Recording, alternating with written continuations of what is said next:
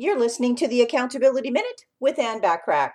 Today we're talking about one benefit of taking action, which is that taking action is less costly than planning to take action. So let me explain. When you plan, you're putting time and effort into doing something in the future. When you just take action, it gets done. It takes you a shorter amount of time and you expend less energy to just get it done than to plan to get it done. Sometimes the planning to take action is your excuse to procrastinate on just getting something done right now. Don't be the kind of person who is continually getting ready to get ready. Be the person who takes action now and doesn't delay.